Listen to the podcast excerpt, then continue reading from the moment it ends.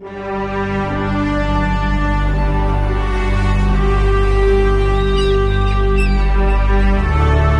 Петроградской стороне.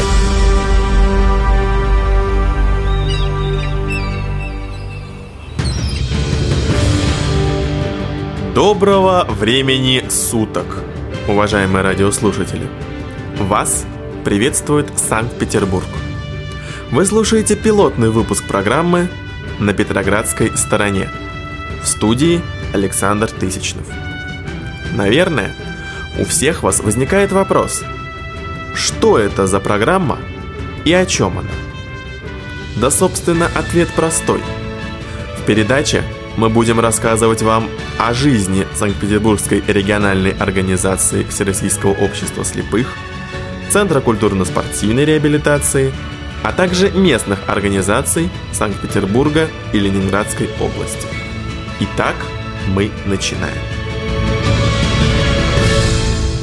А сейчас время новостей. В студии Елизавета Корнилова и я коротко расскажу о событиях и мероприятиях, прошедших у нас в январе. Каждый год наш город отмечает знаменательную дату снятия блокады Ленинграда. О событиях, происходивших в это время, вы подробнее узнаете дальше.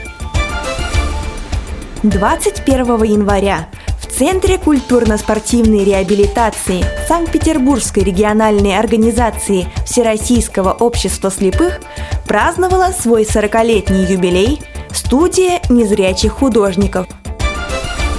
28 января состоялся праздничный концерт, посвященный снятию блокады Ленинграда, а также третий этап первого открытого пары чемпионата Санкт-Петербурга по спортивной версии игры «Что, где, когда».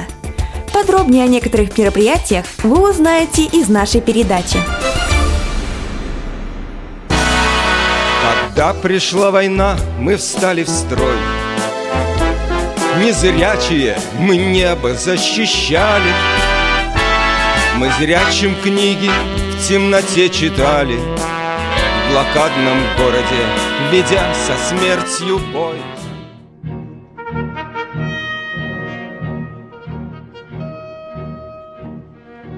27 января 1944 года была снята блокада Ленинграда. О том, какую роль выполняли незрячие защитники нашего города в период блокады, вам расскажет ведущий специалист по музейной работе Центра культурно-спортивной реабилитации Санкт-Петербургской региональной организации ВОЗ Олег Николаевич Зинченко. В годы Великой Отечественной войны в блокадном Ленинграде оставалось 300 незрячих. Эта цифра достаточно условна, потому что нормального учета, по крайней мере, до весны 1942 года не велось. Люди оставались по разным причинам.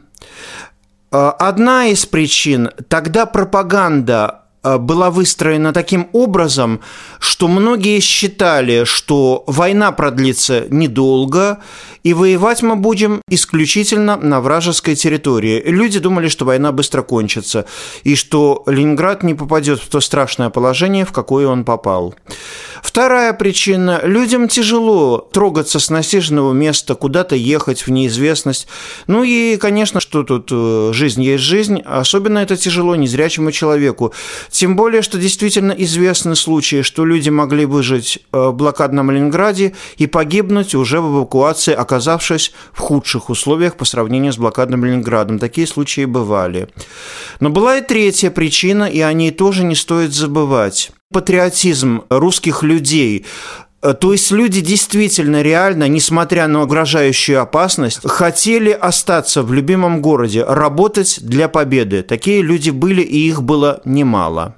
Как жили незрячие люди в благодатном Ленинграде? Как и большинство ленинградцев. Терпели голод, холод, гибли. Часто просто сникали и тихо умирали в своих постелях не нам судить, потому что никто из ныне живущих не способен понять, в каких условиях тогда находились жители блокадного Ленинграда.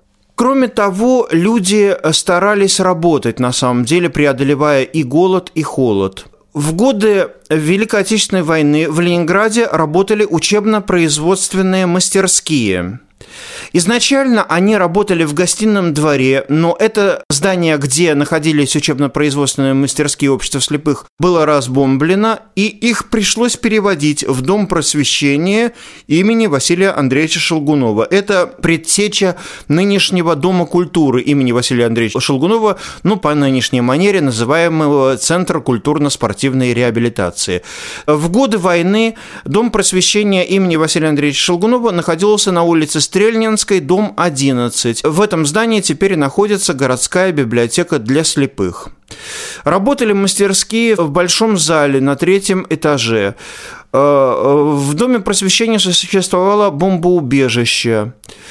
Говоря о работе мастерских, мы всегда во время наших лекций, лекциях Народного музея истории Санкт-Петербургской региональной организации Всероссийского общества слепых, всегда говорим о трех людях. Это о Степане Кирилловиче Алексееве, э, председателе Ленинградского городского отдела Всероссийского общества слепых, у его жене, директоре Дома просвещения для слепых имени Василия Андреевича Шелгунова Зинаиды Федоровне Алексеевой и о директоре учебно-производственных мастерских Николае Николаевиче Щербинском. Казалось бы, такие формальные должности – председатель городского отдела, директор Дома просвещения, директор мастерских. Но это были люди, которые реально спасали жизни. Во-первых, благодаря их усилиям удалось организовать производство. Что конкретно конкретно делалось в этих мастерских? Э, делали банники для чистки стволов орудий, э, шили тапочки для госпиталей, шили рукавицы, вязали маскировочные сети. Причем э, и, абсолютно точно известно, что одна из таких сетей укрывала Смольный штаб обороны Ленинграда. Причем это производство фактически пришлось начинать с нуля. Кроме того, благодаря усилиям Николая Николаевича Щербинского, Степана Кирилловича Алексеева э, и Зинаиды Федоровны Алексеевой удалось организовать ну что-то вроде маленького общежития при Доме просвещения имени Шелгунова. Э, общежитие может быть слово громкое. Что имеется в виду? Ведь часто было почти невозможно добраться с работы домой и обратно на работу. Транспорт, как известно, в блокадном Ленинграде фактически не работал. Да, весной 42 года уже пустили трамваи, но это было очень ограниченное движение на самом деле. И удалось выделить несколько комнаток для того, чтобы незрячие рабочие могли хотя бы во время бомбежек ночевать в Доме просвещения имени Шелгунова. И э, на самом деле удавалось незрячих рабочих подкармливать, насколько это было возможно. Иногда стакан кипятка реально мог спасти жизнь человеку, поэтому многие незрячие обязаны жизнью именно руководителям нашей организации э, Дома просвещения и ВОСовского предприятия. Э, нужно сказать, что руководители нашей организации не пользовались никакими особенными льготами. Они получали такую же рабочую карточку, как и многие рабочие оборонных предприятий Ленинграда. Особыми привилегиями они не пользовались, то есть голодали они так же, как и все ленинградцы. Известно, что Николай Николаевич Щербинский недолго прожил после войны, он скончался в 1947 году сравнительно молодым человеком, он 1902 года рождения. Кроме того, говоря о жизни незрячих в годы Великой Отечественной войны нужно говорить о такой уникальной странице во всемирной военной истории, как непосредственное участие незрячих в боевых действиях. В 1942 году, 14 января, были отправлены на фронт 12 незрячих. Они служили в войсках противовоздушной обороны, в звании сержантов служили слухачами. Как выглядела эта служба? Существовала установка, называлась эта установка звукоулавливатель. Это такая станина, на которой установлены четыре трубы, очень похожие на трубы в старинных граммофонов. Две трубы по горизонтали, две по вертикали. Незрячий сидел перед этой установкой в наушниках. Естественно, в суровую зиму 1942 года наушники были утеплены. И он сам отстраивал эти наушники, и он прослушивал ночное небо. То есть благодаря трубам, расположенным по горизонтали, незрячий мог определить дальность, на какой летит самолет. Благодаря трубам, расположенным по вертикали, незрячий мог определить высоту, на которой летит вражеский самолет.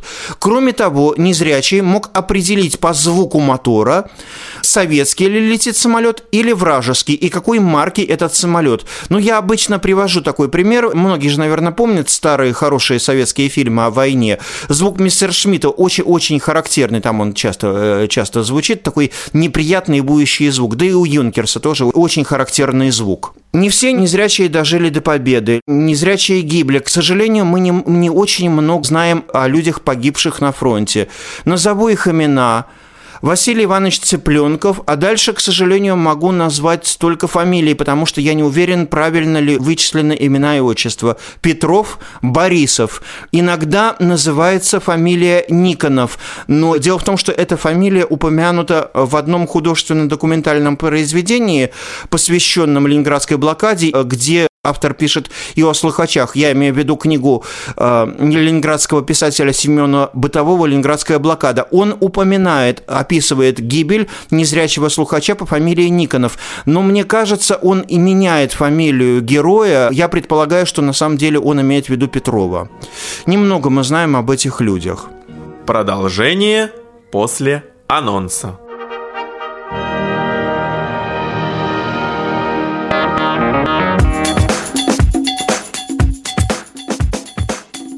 А сейчас анонс основных событий и мероприятий, которые пройдут в Санкт-Петербургской региональной организации Всероссийского общества слепых в феврале 2017 года.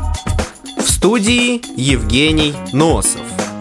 Как и любой месяц концертно-театрального сезона, февраль богат концертами конкурсами и другими мероприятиями.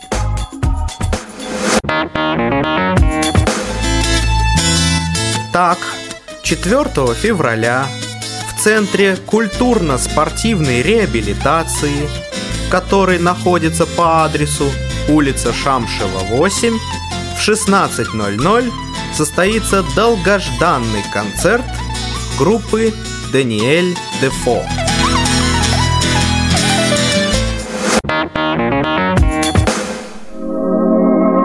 Там же 11 февраля в 14.00 вашему вниманию будет представлен спектакль литературного театра режиссера Людмилы Белиховой на острове моих воспоминаний писатели Серебряного века.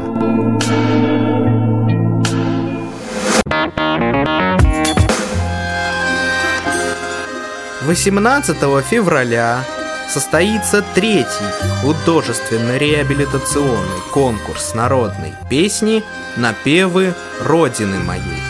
Начало конкурса в 11 часов.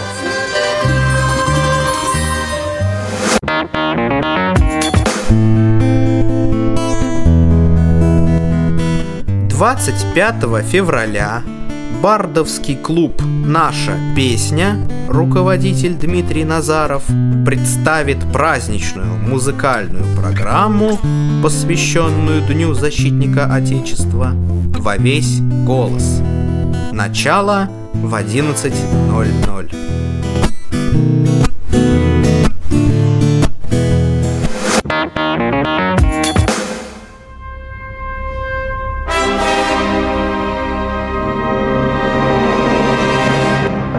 этот же день, но только в 12 часов, в голубой гостиной состоится четвертый этап первого открытого парачемпионата Санкт-Петербурга по спортивной версии игры «Что, где, когда». Приглашаем вас посетить наши мероприятия как в качестве зрителей, так и в качестве участников.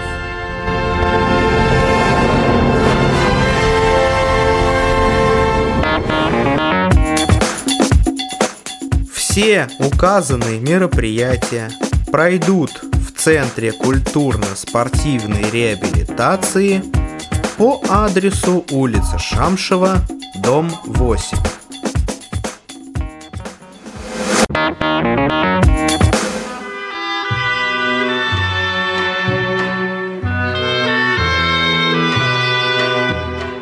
Мы продолжаем.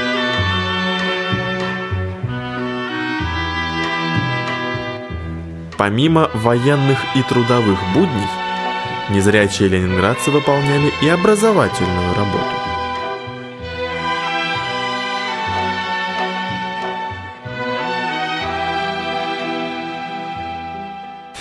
Говоря о жизни незрячих в блокадном Ленинграде, нельзя обойти такую страницу истории нашей организации, как работа незрячей интеллигенции.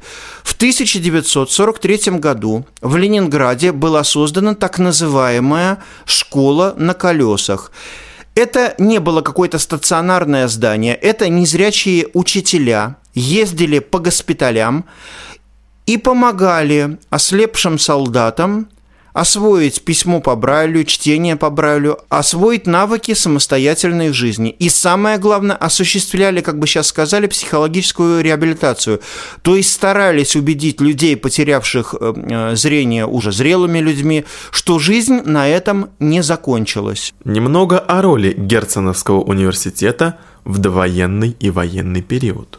Работали курсы военно ослепших в эвакуации в Перми. Их организовал еще перед войной известный незрячий тифлопедагог, первый декан дефектологического факультета Института имени Герцена с 29 года он руководил этим факультетом, Борис Игнатьевич Коваленко. Он организовал такие курсы еще перед войной. Говоря о жизни незрячих в блокадном Ленинграде нужно, во-первых, сразу, мне кажется, подчеркивать несколько вещей. Первое. Незрячие несли те же тяготы, что и обычные люди. Часто не выдерживали этих тягот, и часто действительно... Я не хочу говорить слово «ломались», потому что вот э, то, что я читал о голоде в блокадном Ленинграде, я вообще не понимаю, как в таких условиях можно не то что работать, а реально жить и выжить. Так что говорить слово «ломались» тут неуместно. Просто люди, ну, им было тяжело, и они уже не могли ни работать, ничего, а часто тихо умирали. И вечная им память.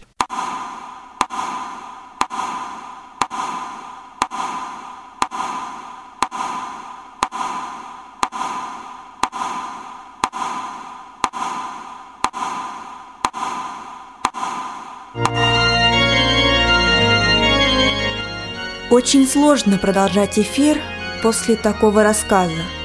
Но, как говорится, жизнь продолжается, а значит, продолжаем и мы.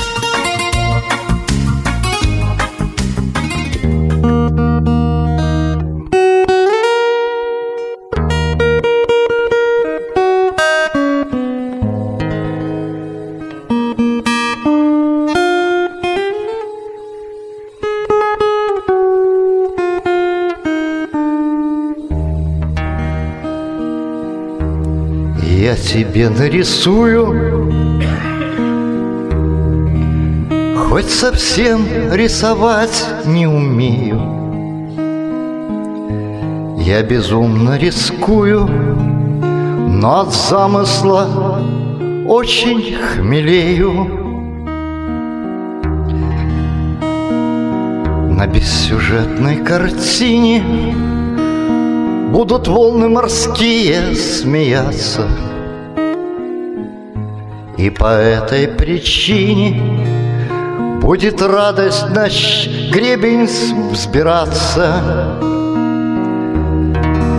Ты увидишь, как кобальт Пускается в пляску с кармином Как забытую сказку Вспоминаю я возле камина безумно рискую, но от замысла больше хмелею. Я тебе нарисую, что словами сказать не сумею.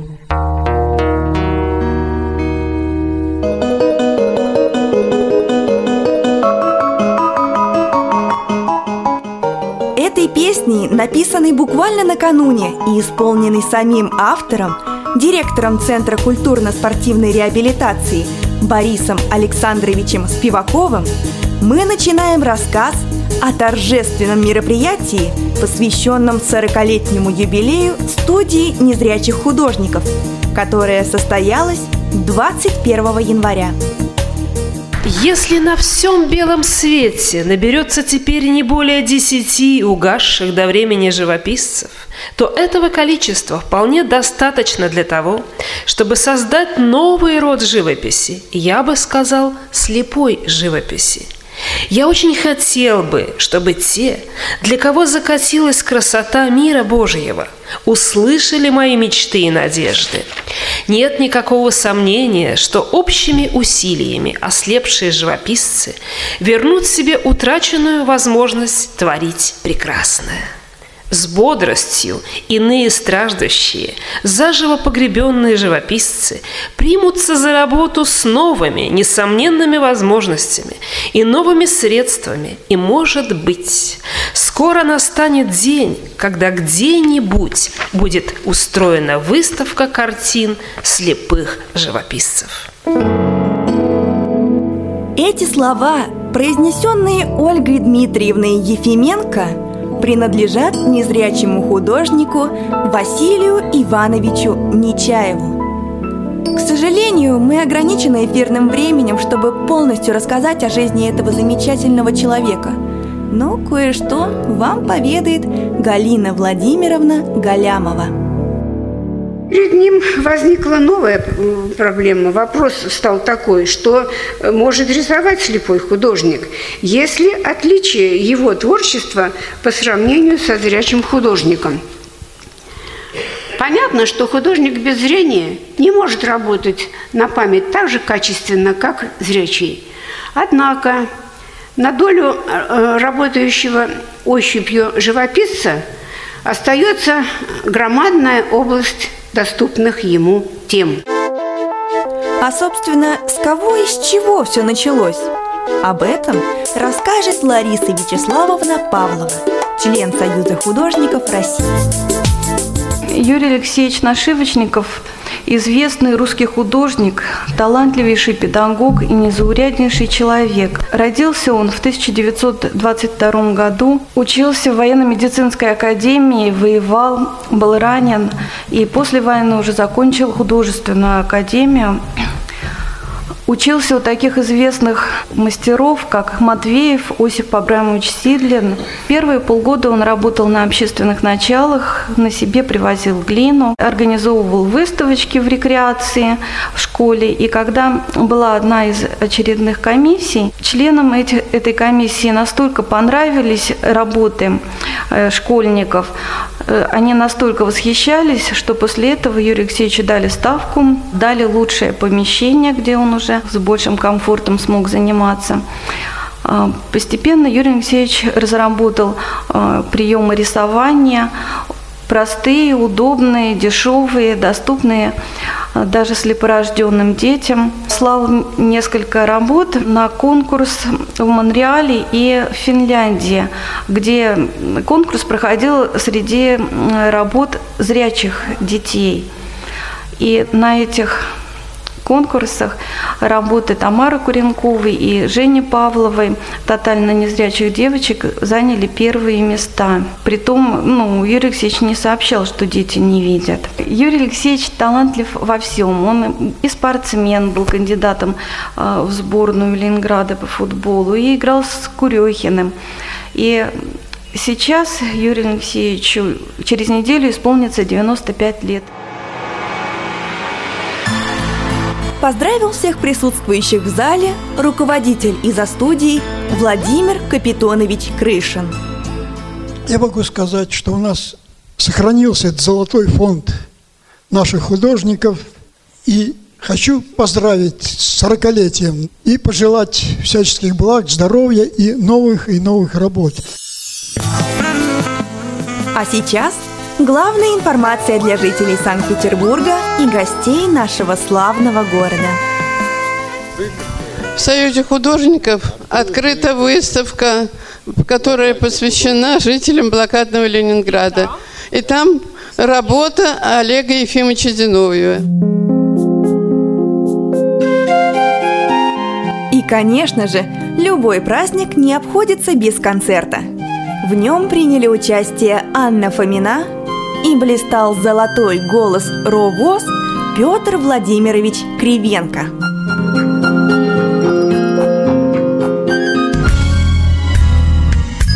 Это всегда так, это всегда. Строим мы замки и города. В замках волшебных я не бывал, но рисовал. Я их раскрасил в розовый цвет, Свет, что похож на весенний рассвет. Я поселил всех в замках мечту, сказку мечту. Я так люблю видеть сны ранней весны. Я так люблю эти сны, дивные сны. Мечту мечтами, но дни, как ночные огни, Тают где-то вдали, разве нет? И тишину разбудив этот тихий мотив Издалека пришел, как во сне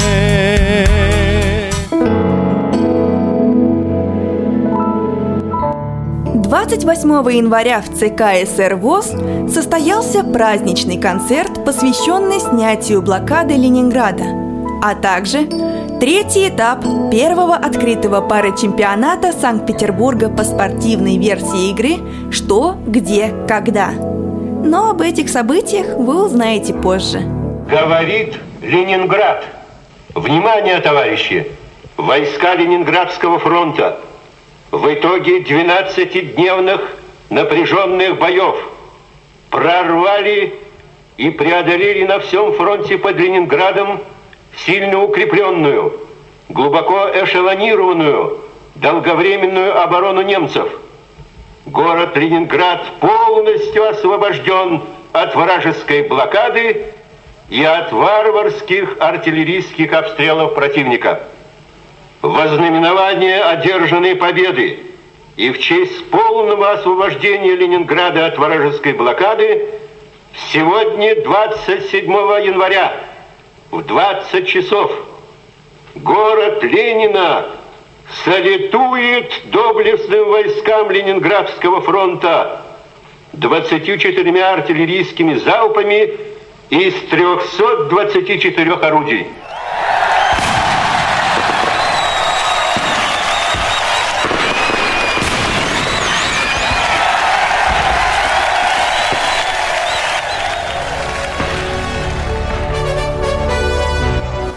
И прежде чем завершить наш эфир, позвольте представить вам дружную команду, подготовившую эту передачу в Санкт-Петербурге.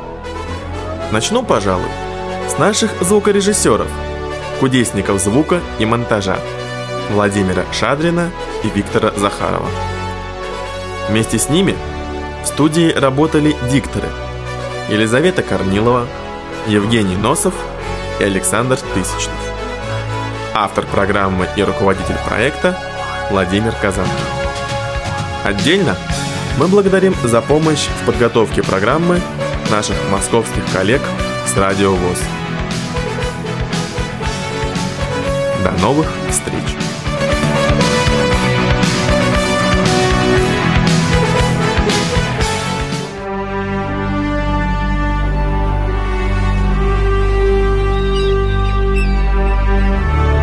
На Петроградской стороне.